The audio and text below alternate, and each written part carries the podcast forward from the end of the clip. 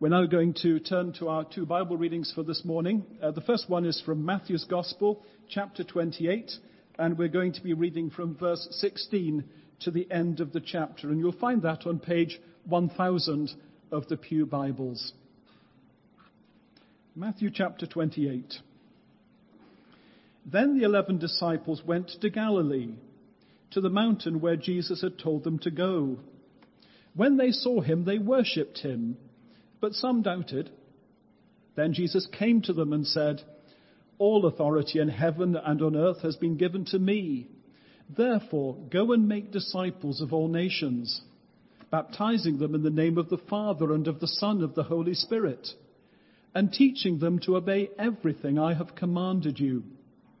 And surely I am with you always to the very end of the age. Our second reading this morning is taken from Paul's letter to the Romans. It's Romans chapter 6. We're going to be reading from verse 1 to verse 14, and you'll find that on page 1132 of the Pew Bibles. Romans chapter 6 and verse 1. What shall we say then? Shall we go on sinning so that grace may increase? By no means. We are those who have died to sin. How can we live in it any longer? Or don't you know that all of us who were baptized into Christ Jesus were baptized into his death? We were therefore buried with him through baptism into death in order that, just as Christ was raised from the dead through the glory of the Father, we too may live a new life. For if we have been united with him in a death like his, we will certainly also be united with him in a resurrection like his. For we know that our old self was crucified with him so that the body ruled by sin might be done away with, that we should no longer be slaves to sin, because anyone who has died has been set free from sin. Now, if we died with Christ, we believe that we will also live with him. For we know that since Christ was raised from the dead, he cannot die again. Death no longer has mastery over him. The death he died, that he died to sin once for all. But the life he lives, he lives to God. In the same way, commit yourselves dead to sin, but alive to God in Christ Jesus. Therefore, do not let sin reign in your mortal body, so that you obey its evil desires. Do not offer any part of yourself to sin as an instrument of wickedness, but rather offer yourselves to God as those who have been brought from death to life, and offer every part of yourself to Him as an instrument of righteousness. For sin shall no longer be your master, because you are not under the law, but under grace. And may God bless to us this reading from His Word. Amen. Wonderful. Great to be talking about baptism this morning. Um, I, I, thought it was a great illustration that, that, Don showed us earlier, and actually it reminded me of, uh, of, a baptism I went to about eight or nine years ago. It was, it was at a different church, and uh, we had a, well, a, sort of an inflatable pool, probably not much bigger than that really, and it was full to the brim with water. And uh, on this particular occasion, the person, who was a guy in his late teens, early 20s, who came to be baptized, and uh, he was he climbed into the pool, and uh, as he went down, there was this almighty splash as the water sort of billowed out uh, over the, the lip of the pool and went everywhere. Now, uh, everyone just thought, well, that's just part and parcel of being baptized. But I knew different. I knew that there are a whole series of electrical sockets down by the, that pool. So, so I quickly, while everyone was, you know, um, really overjoyed, I ran to the back, got a mop from the cupboard, and secretly ran round. And when everyone started praying, well, I got the mop and I started mopping up so that, you know, the church didn't catch fire or the, the person who'd just been baptized didn't get electrocuted or something like that. And, uh, and at that very moment, there was this gentle ripple of laughter. Uh, which got louder and louder until the vicar who was praying stopped, looked round at me, and said, Look, everyone, it's Mrs. Mop. And then, he, uh, then, then everyone else carried on laughing. So, a, a particularly memorable baptism for me. But actually, it, it raises a serious question, doesn't it? Why, that, that young man in his late teens, early 20s, it raises a serious question. Why would you want to be baptized? Why would you want to do it? Why would you want to be baptized? And hopefully we'll uh, get something up on the screen. Great. Why would you want to be baptized? In a culture that is, that is increasingly hostile to the Christian faith, to Christian belief, why would someone want to, to publicly recognize that they are a follower of Jesus Christ? Like, like Katie was saying earlier, going down and, and in the sea and being baptized in front of not just, yeah, the church and friends and family, but, but people walking past. Why would you want to do that? Now, whether you are someone who, who hasn't been baptized, or maybe you were baptized as an infant or as an adult, I want you to see from the Bible why the church has been baptizing people for 2,000 years. And why all of us need to think about it this morning. Why baptism? Well, firstly, we do it because it's, it's a command from Jesus. We want to obey him. And look back in our Bibles at, at Matthew 28. Uh, if you close your Bibles, please open them up again. Uh, page 1000 and Matthew chapter 28. Let me read from verse 18. Then Jesus came to them and said, All authority in heaven and on earth has been given to me. Therefore, go and make disciples of all nations, baptizing them in the name of the Father and of the Son and of the Holy Spirit. After Jesus rose on that first Easter Sunday. He told his disciples to, to go and proclaim the good news so that people will follow me and be baptized. That's why the church has been doing it for, for 2,000 years. We want to obey what Jesus has said to go and tell the news, to make disciples, and to baptize them. But what about you? Why would you want to be baptized? Perhaps you're sitting here this morning and, and you've got a few objections. Perhaps you're not sure that it's that important in the grand scheme of things. Perhaps you don't feel special enough. You don't want to make a, uh, you don't want to make a, a public show. You're not feeling that you're not deserving of that. Don't want to make a fuss.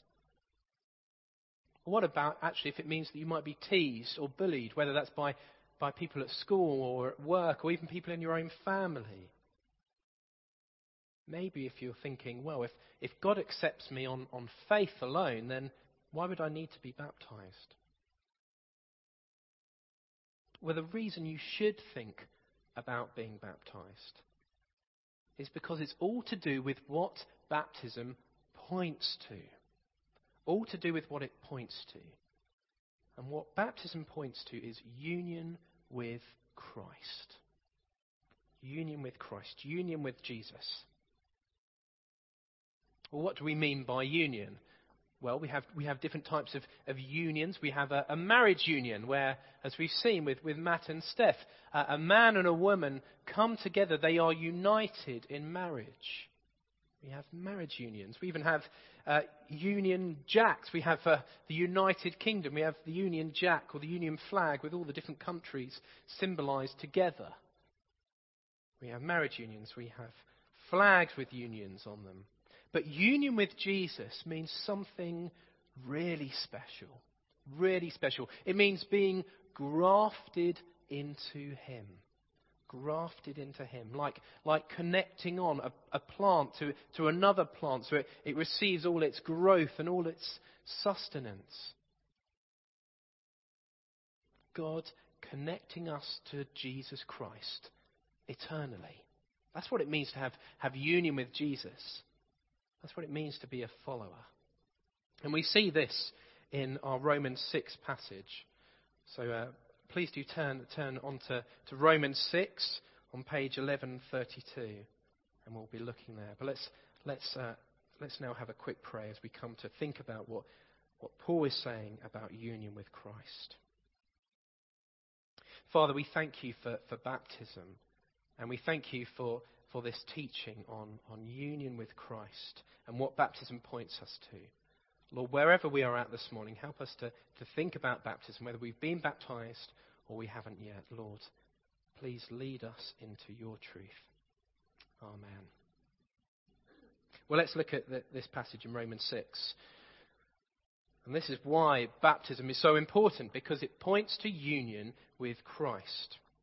And what we're going to do in this passage, we'll break it up into three different ways. Paul talks about union with Jesus and how baptism is, is like a signpost, it points to that truth. Firstly, baptism points us to union with Christ in his burial. In his burial. Look at, look at verse 3. This is how it demonstrates it. This is what Paul says. Or don't you know that all of us who were baptized into Christ Jesus were baptized into his death? What Paul is doing here, actually, first off, is assuming that if you are a Christian, you have been baptized.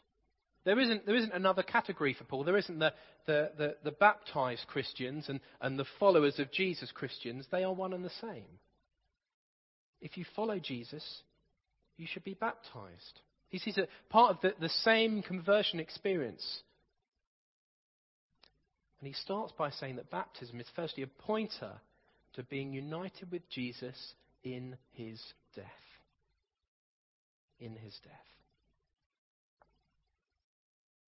That means for the Christian that it's, it's as if you were there with Jesus on that Good Friday. When, when he died, there was a part of you that died too. When you are united with Jesus by, by placing your faith in him, a death happens.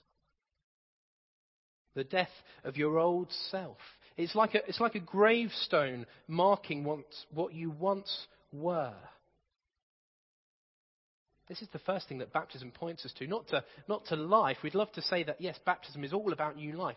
But actually, it starts off by saying a death takes place first.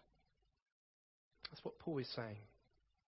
And he carries on. Look down at verse 4. We were therefore buried with him through baptism into death, in order that just as Christ was raised from the dead through the glory of the Father, we too may live a new life. Paul now helps us to see why, why he starts with baptism as, as pointing to our union with Jesus' death. He, he helps us to understand it. And it's because death has to come first if there is going to be new life. We'll get to the implications of this new life in a minute. But first, I want us to think about what it means to be united with Jesus in a burial like his. Now, as we've already said, when, when someone is, is baptized as an adult, they have the option of what we call a full immersion baptism. Like, a, like what Katie had, I suppose it was a double full immersion baptism as the wave knocked them over again. Uh, but, but actually, like I was saying with the story earlier, that, that the whole of them is plunged under the water. And actually, that's a really good illustration of what God does on the inside when someone receives Christ into their life. It's a really fitting illustration of what goes on. Just as like, like the person goes down into the water, symbolizing that there's been a death. Well, actually, that's pointing to what has happened in the Christian's life. Christian life actually starts with death. Now, of course, Paul isn't saying that we were, were literally buried with Jesus, like some kind of I'm a celebrity, get me out of here challenge. But when Jesus died and was buried, the, the old life of the Christian, our old lives died too, with him. The part of us that we'll go on to see later was a slave to sin. A slave to sin. That person has died. Well, we've seen sin discussed a lot in the news this week with various politicians asked whether they think certain things are sin or not. And perhaps you're sitting here this morning and think, well, actually, I'm not even sure that, that what sin is. I'm not even sure I believe in sin. Well, the Bible tells us what sin is. Sin is preferring anything more than God. That's why sin has I in the middle. It's putting I, it's putting me first and God second. And we're all guilty of that. I know I am. That's what sin is, though. It's putting our interests in front of God's. But this is why baptism is so wonderful. Because baptism points to the fact that being united with Jesus in his death and burial, we have died to sin. Now, death is obviously something normally that we mourn, something that causes us great grief, with one exception, and that is the death here. This is not a death to be mourned, this is a death to be celebrated. The death Paul is talking about here is something wonderful. And that's the first reason for why someone who is a follower of Jesus should be baptized. Secondly, we see that, that baptism not only points to being united with Christ in his burial, but it also points to being united with Christ in his resurrection. In his resurrection. You see, baptism isn't just a pointer to, to, to dying with Jesus, but actually it's a pointer to being made alive with Jesus. This is the great hope of what it means to be a Christian, to be a follower of Jesus. It means you are united with him in his resurrection. That death is not the end. Two weeks ago today, we were, we were celebrating that fact on Easter Sunday as we thought about the fact that, that Jesus rose again to eternal life. But do you understand for yourself personally? And actually, this morning is a good touchstone to think about that. Do you understand for yourself personally why that is such good news? Yes, it's great that Jesus rose again, but why is that good news for you? It's because his resurrection that he experienced 2,000 years ago can now be our resurrection as well. We are united with him in a resurrection like his, and we have this wonderful hope that death is not the end, that we will live with him forever. That's why Easter is so exciting. That's why we make a, a big deal of it. Not just because Jesus rose again, but because Jesus was raised and we are united with him, we have confidence that we will be raised with him as well. And when you believe this, when you trust in this, it means you no longer have to fear death as the final enemy.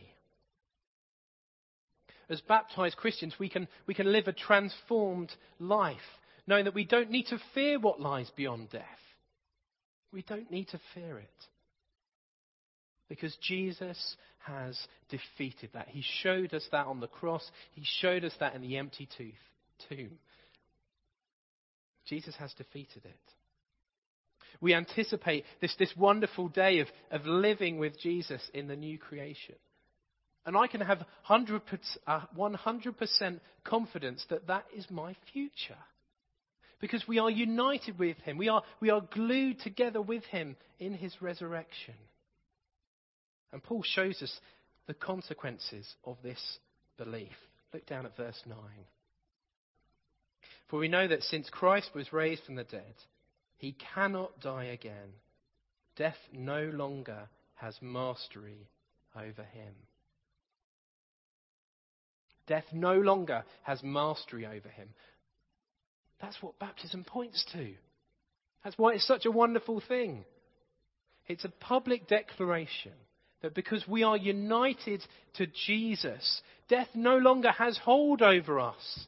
We no longer need to fear it as our enemy. Baptism is like, like a megaphone to the world, booming out.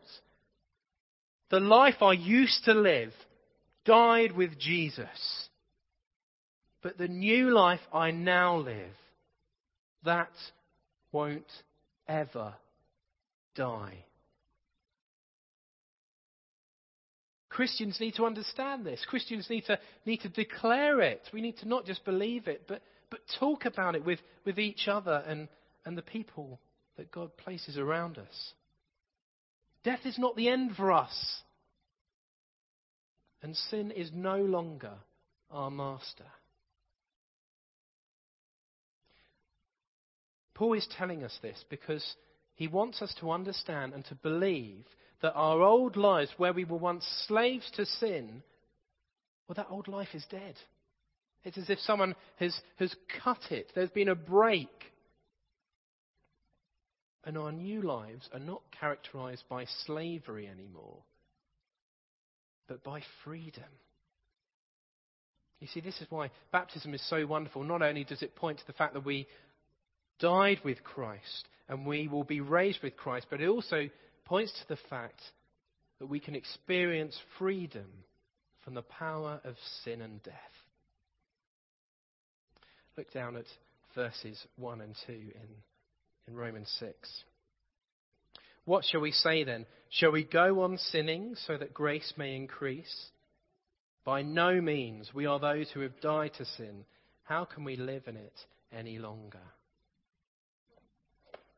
If you put your trust in Christ, what hope do you have that you can actually live a new life? Yes, united with Jesus, your old life has, has been buried, and the consequences of that life has been done away with. And yes, united to Jesus, you've got this, this hope of heaven in the future, being with Him. But what about today? What about Monday morning when you're facing temptation? When you're tempted to sin, what is your defense going to be? Is it going to be, well, just try a bit harder next time? That's not what Paul says. That's not what Paul is encouraging the church in Rome with. What Paul is saying here is that those who have died to sin are no longer slaves to it. What is our relationship to sin then? Is it still our master, dictating how we should behave? If we're united to Jesus, then we have to say no. We have died to it. It's not a case of just try harder. It's a case of we are dead to it as master. And I think too often, and, and I've been guilty of this, we often talk about struggling with sin as if it's this, this overwhelming enemy that we just can't seem to deal with, particularly if it's, if it's the same old sin. We talk about struggling with it. But Paul doesn't use that language. Paul says, don't go on sinning like before because you are dead to it. He doesn't say struggle against it as your master. He says you're dead to it. This is how you won't give in to sin on Monday morning. Not by trying harder, but by knowing that you are dead to it as master over your life. Like, like a magnet that, that's lost its charge, that it's now neutral. It doesn't, doesn't react in the same way it once did. Have hope. What you once looked for in, in sin, or maybe you're still looking for, whether that's your identity or for fulfillment or, or for release or some sense of satisfaction. When you're united to Jesus, and maybe let me remind you of this this morning, only Jesus can give you that fulfillment that we look for elsewhere. Only being united to Jesus can do for us what our old master could never do. Now, this is not the same as saying you won't sin again, and, and Paul picks that up later on in Romans. How wonderful it would be to, to live in a world where there was no sin. And actually, we do look forward to that truth one day when our Lord Jesus returns. But that's not what Paul's saying. Rather, Paul is saying that there is a direction.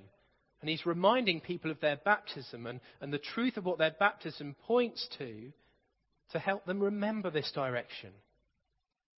Not instant perfection, not people who are practically perfect in every possible way, but growing godliness.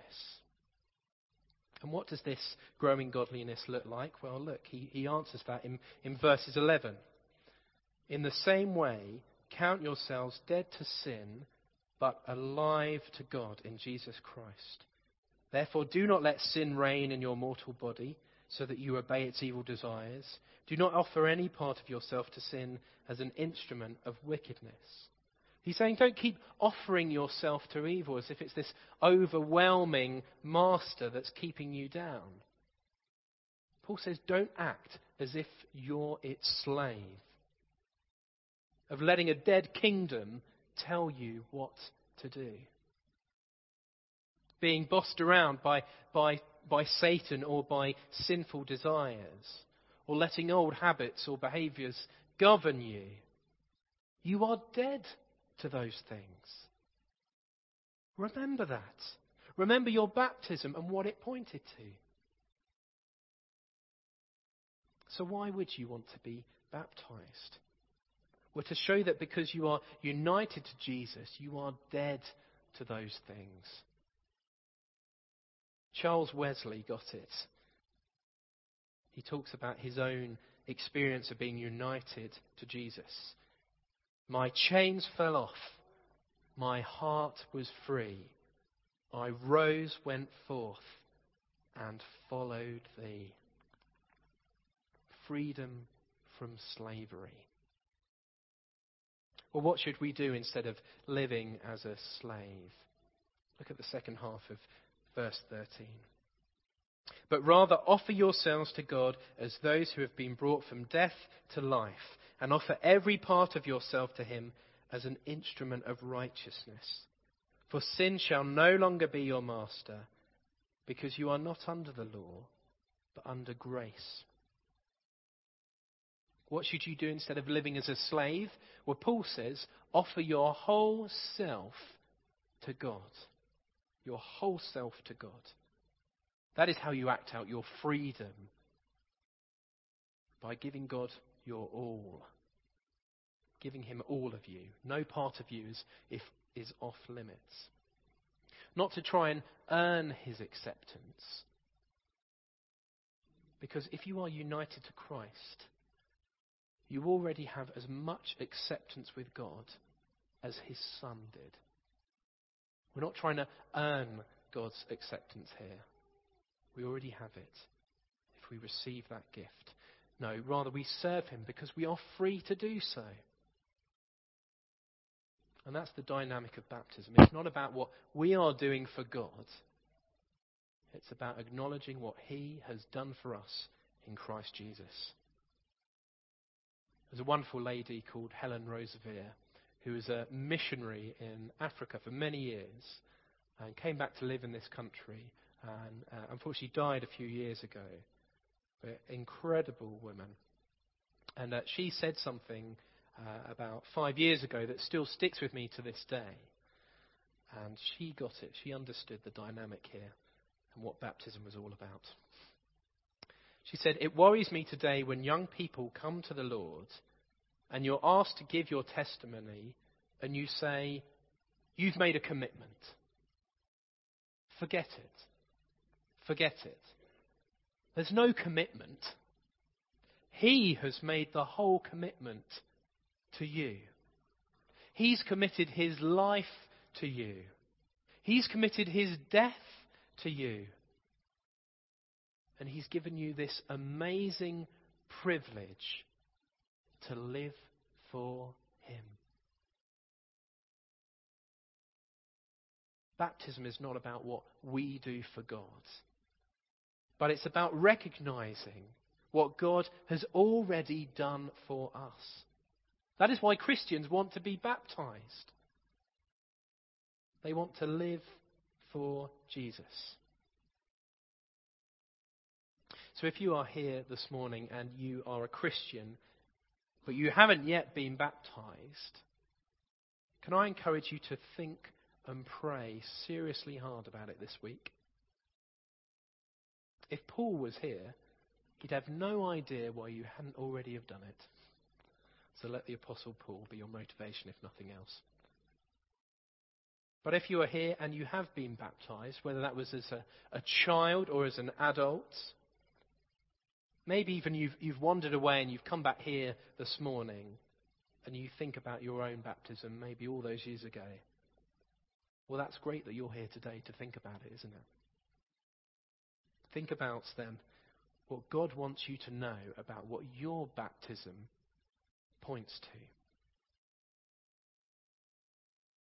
It points that through being united to Jesus in his burial and his resurrection, just by receiving that gift, you can leave your old life behind.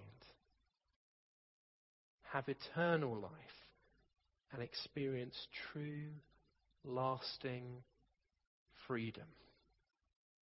That's why you want to be baptized. Let's pray.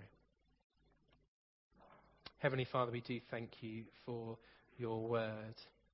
We thank you that you are a God who speaks. And Lord, we thank you for how those 2,000 years ago to your disciples gathered on that mountaintop, you instructed them to go and make disciples and to baptize in the name of the Father, the Son, and the Holy Spirit. Lord, if we're here this morning, we haven't been baptized, but we are seriously thinking about it, Lord, help us to think about it more. Uh, Lord, and if there are objections or things that we're scared about, Lord, help us to see your power over those things. And Lord, if uh, for people here who, who have been baptized, maybe recently, maybe a long time ago, Lord, help us to remember what our baptism was about. Not about what, what we do, but about recognizing what you have done in us, uniting us to you in your burial, Lord Jesus, uniting us to you in your resurrection, Lord Jesus. And that means that we can experience right now freedom from sin as our master. Lord, please use us and empower us by your Holy Spirit, we pray, to live out that authentic baptism witness. Amen.